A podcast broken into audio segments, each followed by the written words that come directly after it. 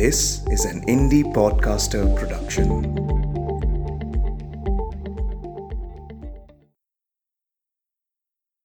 वैसे तो पूरा मोहल्ला अजीब किरदारों से भरा हुआ था, लेकिन उन सबसे अलग थे घड़ी वाले दादा। असली नाम क्या था, पता नहीं।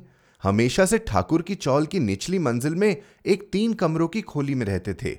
मैंने इन्हें जब भी देखा, घड़ी को ताकते हुए ही पाया। उनके घर में कई घड़ियाँ थी। और एक ये टेबल घड़ी जो वो साथ में लिए चलते थे। जब शुरू शुरू में हम रहने आए थे तो अजीब लगता था उन्हें देखकर। मगर बाकी मोहल्ले वालों को कोई फ़र्क नहीं पड़ता था। उनके लिए तो ये एक फैक्ट की तरह था, जिसे तर्क की कोई ज़रूरत ही नहीं थी। क्या कभी कोई ये पूछता है कि बारिश गीली क्यों होती है? ये भी कोई पूछने वाली बात है भला?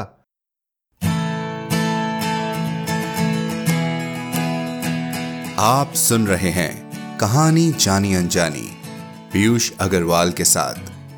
चलिए, आज की कहानी का सफ़र शुरू करते हैं।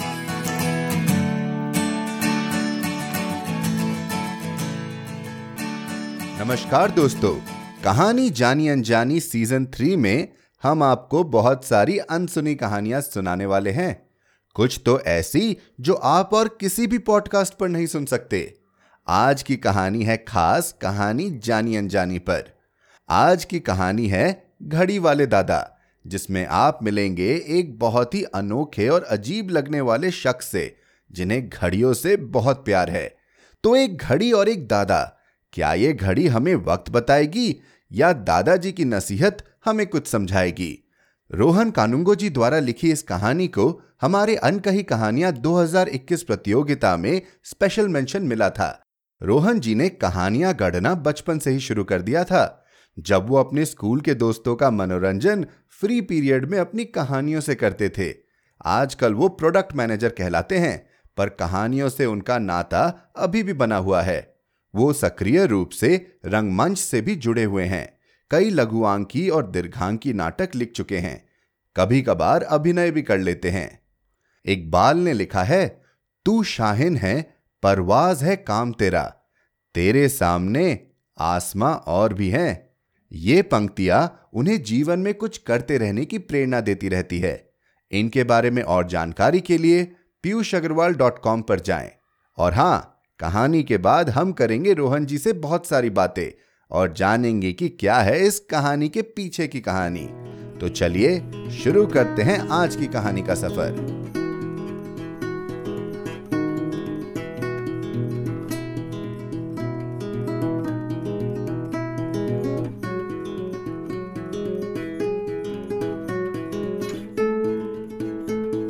घड़ी वाले दादा रोहन कानुंगो। चलो जल्दी करो। टाइम हो गया है तुम्हारी बस का। निर्मला ने रसोई से आवाज़ लगाई।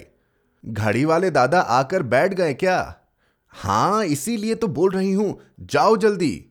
मैंने कूदते हुए अपना बैग कंधे पर टांगा और शीट होल्डर को तरकश की तरह तान कर भागा। घड़ी वाले दादा चौल के बाहर आकर बैठ चुके थे। उनकी तिपाई पे छोटी सी घड़ी रखी थी। उनके हर काम का समय तय था। वक्त के इतने पाबंद थे कि उनके बाहर आकर बैठने से मैंने अपने घर से निकलने का टाइम मिला रखा था। अगर बस छूट जाए तो फैक्ट्री पहुँचते पहुँचते जान निकल जाती थी। पहले तो लोकल टेंपो के धक्के, वो भी एक नहीं दो दो टेंपो बदल कर जाओ, और फिर दो किलोमीटर का मार्च। अगर शहर के इस पुराने हिस्से में नहीं रह रहा होता तो शायद जल्दी पहुँच जाता। लेकिन पिताजी की जिद थी कि मैं यहीं रहूँ। उन्होंने भी यहीं रहकर कॉलेज की पढ़ाई करी थी। उनके हिसाब से असल शहर तो यही था। ये मोहल्ला मोहल्ला क्या बस एक गली भर था। शायद इस शहर के सबसे पुराने इलाके में से एक था। एक तरफ़ ठाकुर की पुरातन दो मंजिला चौल और दूसरी तरफ़ पुराने रसुकदार परिवारों का घर। पुराने रसुकदार इसलिए कि अब तो वो भी आम जनता के समान हो गए थे। बस यह पुराने बंगलेनुमा घर ही थे जो उनके पास बाकी रह गए थे। उन्हीं में से एक थे त्रिपाठी जी, जिनके घर की ऊपर की मंजिल पर हम किराए से रहते थे। वैसे तो पूरा मोहल्ला अजीब किरदारों से भरा हुआ था, लेकिन उन सबसे अलग थे घड़ी वाले दादा। असली नाम क्या था, पता नहीं। हमेशा से ठाकुर की चौल की निचली मंजिल में एक तीन कमरों की खोली में रहते थे। मैंने इन्हें जब भी देखा, घड़ी को ताकते हुए ही पाया। उनके घर में कई घड़ियाँ थी और एक ये टेबल घड़ी जो वो साथ में लिए चलते थे। जब शुरू शुरू में हम रहने आए थे तो अजीब लगता था उन्हें देखकर, मगर बाकी मोहल्ले वालों को कोई फ़र्क नहीं पड़ता था। उनके लिए तो ये एक फैक्ट की तरह था, जिसे तर्क की कोई ज़रूरत ही नहीं थी। क्या कभी कोई ये पूछता है कि बारिश गीली क्यों होती है? ये भी कोई पूछने वाली बात है भला? सिर्फ़ मैंने ही नहीं मोहल्ले में तकरीबन हर किसी ने उनसे अपनी घड़ी मिला रखी थी। शाम को क्रिकेट फुटबॉल खेलते बच्चे जैसे ही दादा पुकारते, जवाब में वो समय बता देते। वो भी आखिरी सेकंड तक, छह बजकर बाईस मिनट और पंद्रह सेकंड। बच्चों के लिए यह खेल भी था और समय पर घर पहुंचकर माँ की डांट से बचने का तरीका भी। घड़ी वाले दादा का यूँ हमेशा घड़ी को देखते रहना अजीब तो था। लेकिन उससे भी अजीब यह था कि पिछले दो सालों में मैंने उनकी उम्र को रत्ती भर भी बढ़ते नहीं देखा। चेहरे की झुरियों की टोपोलॉजी ज्यो की त्यों थी। ऐसा लगता था, मानो उनकी उम्र स्थिर हो चली थी। मोहल्ले के बच्चे कहते थे, उन पर किसी बुरी आत्मा का साया था, इसलिए वो ऐसे हो गए थे। पर यह तो कोरा बाल मिथक था। उस दिन शाम को घर लौटने में देरी हो गई। पहुँचा तो देखा दादा अंदर जा चुके थे। घर पर निर्मला हमारे नए कैसेट प्लेयर पर किशोर कुमार के गाने सुन रही थी जिसकी आवाज़ नीचे सीढ़ियों तक आ रही थी। आज बड़ी देर लगा दी। अपनी थीसिस के कागजों में धसी हुई निर्मला ने पूछा हाँ आ, सोचा तुमको थोड़ा और वक्त दे दूँ अपनी भूत प्रेत की कहानियों के साथ? वक्त कहाँ कटता है तुम्हारे इंतज़ार में? उसने मुझसे लिपटते हुए कहा मैं चाहकर भी उसकी तरह पोइटिक जवाब नहीं दे सकता था। मशीनों के अलावा कुछ ज़्यादा समझ नहीं आता था मुझे। सो so अनरोमांटिक उसने अपनी चिरताई शिकायत की। अच्छा सुनो, दीक्षित सर आ गए वापस अमेरिका से और साथ में कुछ कंप्यूटर भी लेकर आए हैं। ओह, लेकिन तुम मुझे क्यों बता रहे हो? इसलिए कि अब शायद रोज ही देरी होगी कंपनी ने तय किया है कि मशीनों की ड्राइंग अब कंप्यूटर में बनेंगे और उसके लिए सभी इंजीनियर्स को कंप्यूटर की ट्रेनिंग लेनी पड़ेगी। काम के बाद रुककर मैंने थोड़ी मायूसी जोड़ते हुए कहा ओह हाँ यार पर क्या करें? आगे चलकर सब कंप्यूटराइज्ड ही होने वाला है। यही मौका है। कोई बात नहीं मेरी जान। उसने पीछे से मेरे गले में बाहें डालते हुए कहा वक्त के साथ तो चलना पड़ेगा। अब उसमें थोड़ी तकलीफ़ थोड़ी मुश्किलें उठानी भी पड़ी तो क्या? Change is the only constant my dear तो क्या तुम कर लोगी? थोड़ा और इंतज़ार? मैंने अपने अंदर के रोमांटिक को जगाने की कोशिश की। वो मुस्कुरा दी। मेरा तीर निशाने पर था। जिस दिन हम इंतज़ार करना बंद कर देते हैं, उस दिन ही हम मर जाते हैं। डीप। अकस्मात ही मेरे मुँह से निकल गया। मैं उसकी तरह चीज़ों की गहराइयों में जाकर नहीं सोच पाता था। शुक्रिया, पर मैंने नहीं निर्मल वर्मा जी ने लिखा है। अच्छा पर उसके इस वाक्य में मेरे अंदर कुछ और सवाल जगा दिए थे। एक बात बताओ निम्मो, पूछो। वो जो घड़ी वाले दादा है ना? हम्म। क्या तुमको लगता है कि वो भी किसी का इंतज़ार ही कर रहे हैं? मेरा मतलब यूँ बेवजह घड़ी को ताकते रहते हैं। वो भी दिन रात। यहाँ मैं एक बार घड़ी देखकर दूसरी बार देखता हूँ तो एक डेढ़ घंटा निकल जाता है। तुमको क्या लगता है? मुझे तो लगता है किसी का इंतज़ार ही कर रहे हैं। वो ऐसे किसी का इंतज़ार कर रहे हैं जो शायद अब आएगा नहीं या इस दुनिया में नहीं है। ये तो तुम्हारा अनुमान है। शायद तुम खुद समय देखने को इंतज़ार से जोड़ते हो इसलिए तुम्हें लग रहा है कि वो किसी का इंतज़ार कर रहे हैं। पर सच कुछ और हो निम्मो ने कहा। आ, क्या वजह हो सकती है फिर? तुम ही बताओ।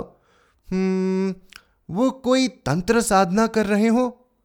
तुम भी ना, ये भूतों की कहानियों पर थीसिस लिखते लिखते तुम्हारा दिमाग भी खराब हो गया है। भूख लगी है या नहीं?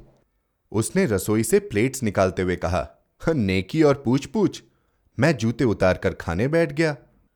अगले दिन से मैं और व्यस्त हो गया। अब दादा बस सुबह ही मुझे दिखते थे। धीरे धीरे बाकी मोहल्ले वालों की तरह उनका यूँ होना मेरे लिए भी मैटर ऑफ़ फैक्ट हो गया। दिन, महीने, साल बस काटते गए। हम भी अब उसी मोहल्ले का एक अभिन्न अंग बन गए थे। यहीं रहते हुए निर्मला ने अपना डॉक्टरेट पूरा किया। उसकी गवर्नमेंट कॉलेज में प्रोफेसर की नौकरी लग गई। मेरा भी कई दफ़ा प्रमोशन हो गया। अब इस मोहल्ले में रहना व्यवहारिक नहीं रह गया था। घर भी छोटा था। निर्मला के कॉलेज से या मेरे ऑफ़िस से कोई आए तो काफ़ी असहज स्थिति बन जाती थी। शहर के नए हिस्से में काफ़ी तेज़ी से नए घर बन रहे थे। और वो फैक्ट्री के पास भी थे। बाबूजी को मनाकर मैंने भी नए शहर में एक बड़ा फ्लैट देख लिया था। इतने सालों में इस मोहल्ले और इसके लोगों से लगाव तो हो ही गया था, पर जैसा निर्मला हमेशा कहती थी change is the only constant my dear हमें यहाँ से जाना ही था। आखिर त्रिपाठी जी का घर छोड़कर जाने का दिन आ ही गया। जाने से पहले मेरी दबी हुई जिज्ञासा एक अंतिम बार फिर लपलपा रही थी। किसी बुझने वाली लौ की तरह। दादा के घड़ी देखने का कारण क्या था? सब सामान तो रख लिया, अब क्या देख रहे हो इधर उधर निम्मो ने पूछा। हाँ, मैंने कुछ कहना ठीक नहीं समझा। क्या हुआ? यहाँ से जाने का मन नहीं है? जाना तो है, लेकिन इससे पहले कि मैं अपनी बात पूरी कर पाता, उन्हीं की, घड़ी वाले दादा की चिल्लाने की आवाज़ आई। मैंने झाँक कर देखा तो वो बबलू को डांट रहे थे।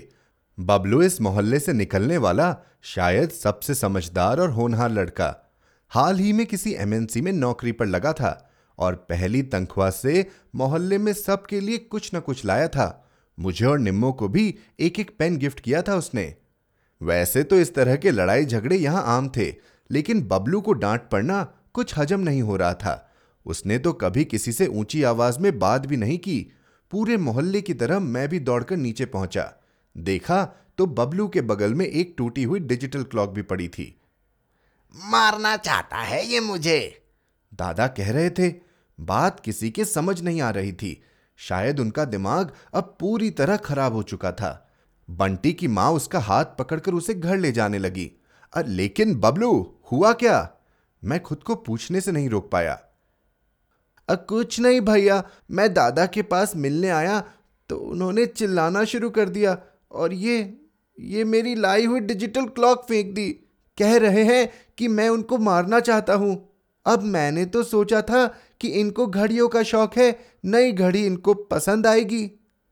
जाने दे बेटा, कहाँ पागलों के चक्कर में पड़ रहा है? उसकी माँ ने उसे तकरीबन घसीटते हुए कहा। दादा भी अंदर चले गए।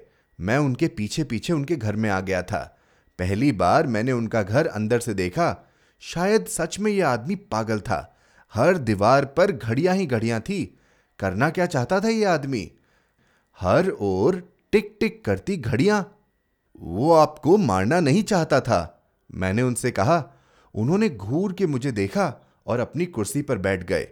वो अब सामने वाली दीवार पर लगी रेलवे स्टेशन जैसी घड़ी को देख रहे थे। वो तो इतने प्यार से आपके लिए घड़ी लाया था। आपने वो भी तोड़ दी। कोई जवाब नहीं। शायद सब ठीक कहते हैं। आप पूरे पागल हो। मैंने बुदबुदाया और बाहर जाने लगा। जवाब देने के बजाय वो एक टक मेरी आँखों में देखते रहे। मैं थोड़ा असहज हो गया। ऐसा लगा कि उनकी आँखों में एक सम्मोहन है, जिसे मैं चाह कर भी तोड़ नहीं पा रहा था। मैंने अपनी पूरी ताकत इकट्ठा कर उनकी आँखों से नज़र हटाने की कोशिश की। जैसे तैसे मैंने अपनी नज़र उनसे हटाकर उनके पीछे लगी घड़ी पर पहुंचाई। मुझे सेकंड का कांटा ठीक दो अंकों के बीच वहाँ दिखा, जहाँ ना वो रुकता है, न चलता है। वो मुझे यूँ तरलता से आगे बढ़ता हुआ लगा, जैसे शहद की बर्नी में किसी ने कंचे छोड़ दिए हो। मेरा शरीर भी मुझे गर्म पानी में तैरता हुआ लगा सारी थकान उतर सी गई और अभी एक कांटा सिर्फ़ चार सेकंड ही चला था। मुझे लगा कि समय किसी चुइंगम की तरह खींचा जा रहा था। वो तुम्हारी नई घड़ी, क्या है वो? डिजिटल क्लॉक, कैसी बेतरतीब सी है। एक एक अंक उभर कर आता है, लेकिन पुराने वाला सीधा गायब। अगले और पिछले सेकंड को आपस में घुलना चाहिए ना। उसके अंकों के तीखे कोने चुभते हैं मुझे। देखो, उसने एक ही घंटे में कितना बूढ़ा कर दिया मुझे। उनकी आवाज़ मेरे कानों पर पड़ी, मैं कुछ जवाब ही नहीं दे पाया। दिमाग जैसे पिघल गया था। मैं निरुत्तर, हतप्रभ, कुछ देर तो वहीं खड़ा रहा। मुझे अपने अंदर सब कुछ रुका हुआ सा लग रहा था। मैं मकड़ी के जाल में फंसे पतंगे सा एक जगह बस जम गया था। भैया मेरा टाइम हो रहा है। आपका सामान भर गया हो तो चले। टेंपो वाले ने बाहर से आवाज़ लगाई और मुझे उस पाश से बाहर खींच लिया। "अ, हाँ टाइम। टूटी हुई डिजिटल घड़ी को लांगते हुए मैं टेंपो की ओर बढ़ चला।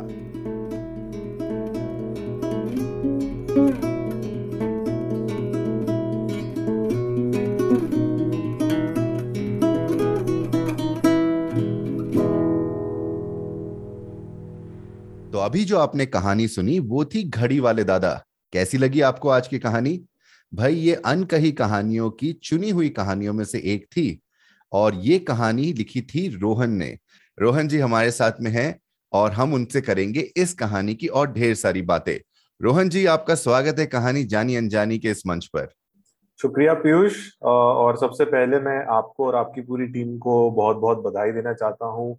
आपके पॉडकास्ट के हंड्रेड एपिसोड्स पूरे हुए हैं हाल ही में। और जो काम आप लोग कर रहे हैं बहुत ही सराहनीय है और मैं चाहूँगा कि ये और आगे जाए और और लोगों तक पहुँचे। बहुत बहुत शुक्रिया रोहन। अब ये जो पचास एपिसोड्स है, इसमें भी ये कोशिश है कि हम और बहुत सारे नई नई कहानियाँ लाएँ, नए आवाज़, नए लेखकों को लेकर आए और इस तरह से जैसे आपको लेकर आए वैसे और भी लेखकों को इस मंच पर ला सके, उनसे कहानियों पर बातें हो सके। तो अ, सबसे पहला सवाल जो इस कहानी को सुनकर या पढ़कर आता है कि भाई घड़ी वाले दादा इतने दिलचस्प किरदार है इतने एक ऐसे कैरेक्टर है जिसको आप कहीं ना कहीं से पहचानते भी हैं लेकिन उनमें कुछ एक ऐसी खास आदत है जिसके कारण आपको उसमें दिलचस्पी हो जाती है। तो ये जो किरदार है एज अ राइटर आपको इसकी प्रेरणा कहाँ से मिली? जब मैं कहानी लिख रहा था तो जो मेरे दिमाग में कहानी का अंडरलाइंग मैसेज है अंडरलाइंग फिलोसफी है वो यही थी कि हमारा जो भारतीय समाज है वो 90s का जो दशक था उस दशक में जिस तेज़ी से बदलाव इस समाज में शुरू हुआ और आज तक चल रहा है हम्म। अ, वो और उसके पहले का जो टाइम था 90s के पहले का उन दोनों में काफ़ी कॉन्ट्रास्ट है। 90s के पहले एक निरंतरता थी जिसे हम बोलते कंटिन्यूटी थी चीज़ों में। अ, पीढ़ियों से लोग एक ही जगह रह रहे थे। मैं खुद भी एक ऐसे मोहल्ले में पैदा हुआ जहाँ हमारा परिवार कुछ ढाई सौ तीन सौ साल से रह रहा था और वो इतना ही पुराना था जितना कि इंदौर शहर है। तो अच्छा। और उसके बाद फिर 2004 में हम लोग कुछ मोहल्ला छोड़ के शहर के दूसरे इलाके में आ गए। तो वो जो 200-300 साल की कंटिन्यूटी थी वो ब्रेक हुई। हम्म। आप हम अपने आसपास भी देखेंगे कि हम में से कितने ही ऐसे लोग हैं जो अपने होम टाउन्स को छोड़ के बाहर नौकरियाँ करने गए। जो कि उसके पहले एक अपवाद हुआ करता था। जो घड़ी वाले दादा है वो वही जो पुरानी निरंतरता की परंपरा है उसके एक प्रतीक है। उस पूरे फिलॉसफी को वो का प्रतिनिधित्व करते हैं एक तरीके से जहाँ पर कि आप अपने आसपास जो है चीज़ों को वैसे ही पाते हैं जैसे आज से 10-15 साल पहले रही होगी।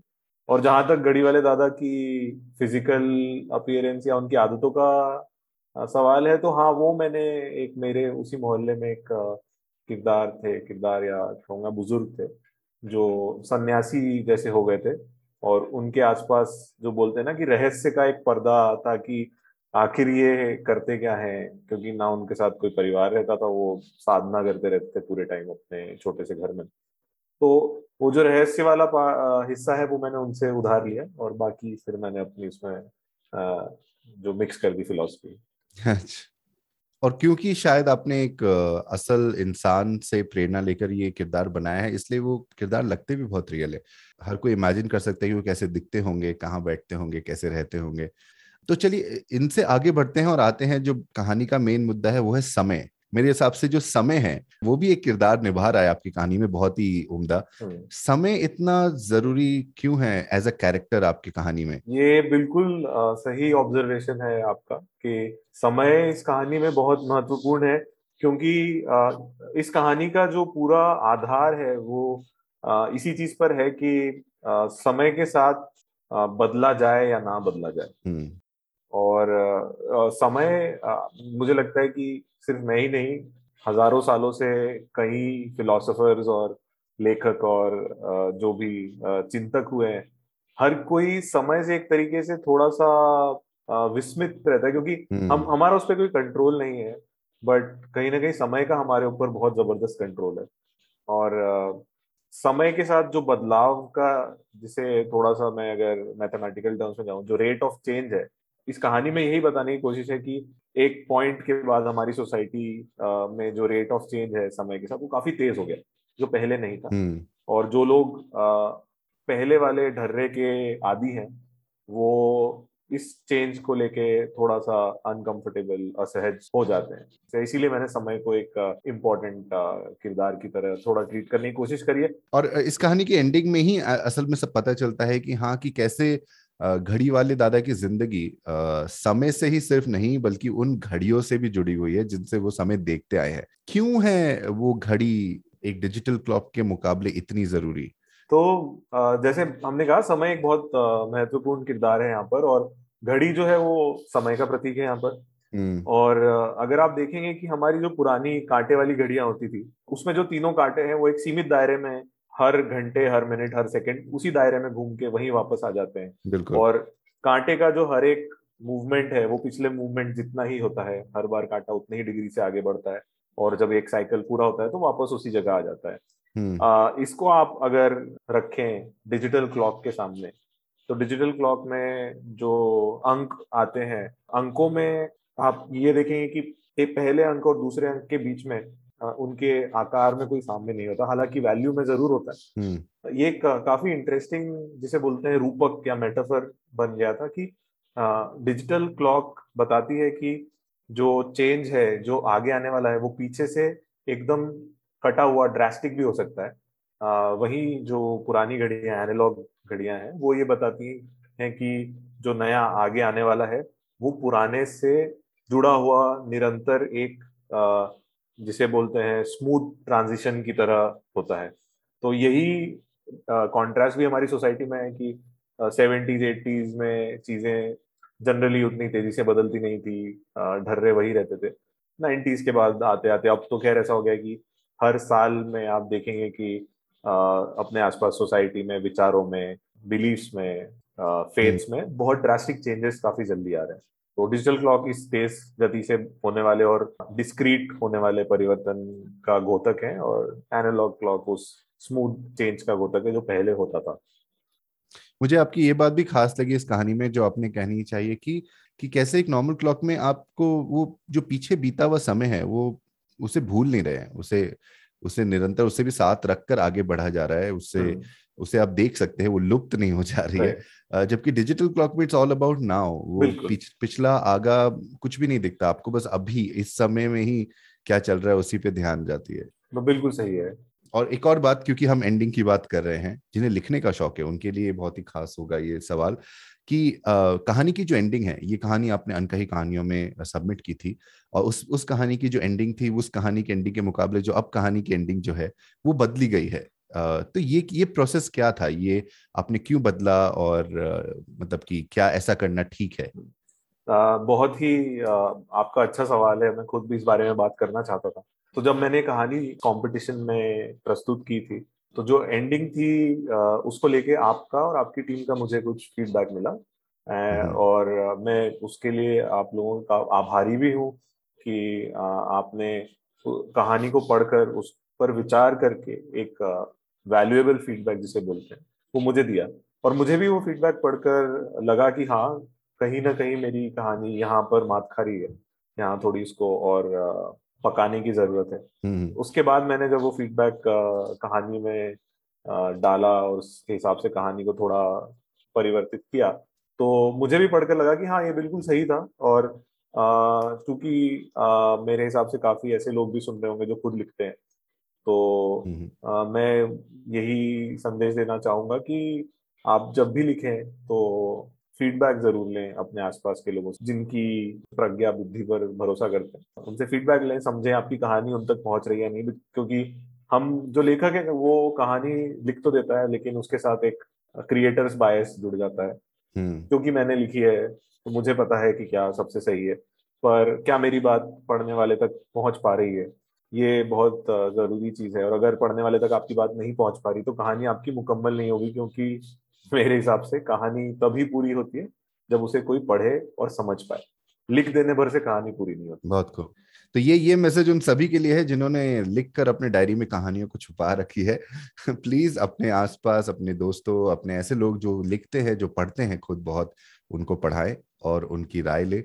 कुछ नहीं तो इससे बेहतर कहानी तो बनेगी साथ में आप बेहतर लेखक भी बनेंगे। तो रोहन जी जाते जाते मैं आपसे बस यही पूछना चाहूँगा कि आजकल आप और क्या लिख रहे हैं? कोई और कहानी कोई और किस्से पर काम चल रहा है तो हमें ज़रूर बताए। जो घड़ी वाले दादा कहानी है वो मेरी एक कहान लघु कथाओं की मैंने एक श्रृंखला लिखी है जिसमें कुल नौ कहानियाँ हैं। हम्म, हम्म। उसमें से ये पहली कहानी है। अच्छा। वो कहानियाँ एक भारत के छोटे शहर के मोहल्ले में आधारित हैं जिसमें कि किरदार उसी मोहल्ले के हैं सारी कहानियों में जो एक दूसरे की कहानियों में थोड़ा बहुत ताक झाक करते रहते हैं और हर एक किरदार के अपने चुनौतियाँ हैं अपने जीवन के सपने हैं और उस दौर में जहाँ घड़ी वाले दादा भी स्थित है मतलब नाइन्टीज का जो दौर था उस दौर में किस तरह के सपने लोगों के होते थे किस तरह की आशाएँ होती थी हम्म। वो क्या करना चाहते थे वही सब उस श्रृंखला में मैंने समेटने की कोशिश करी है अभी मैं इस जुगत में लगा हूँ कि उस पर जैसे कि फीडबैक इकट्ठा करूँ हम्म, हम्म।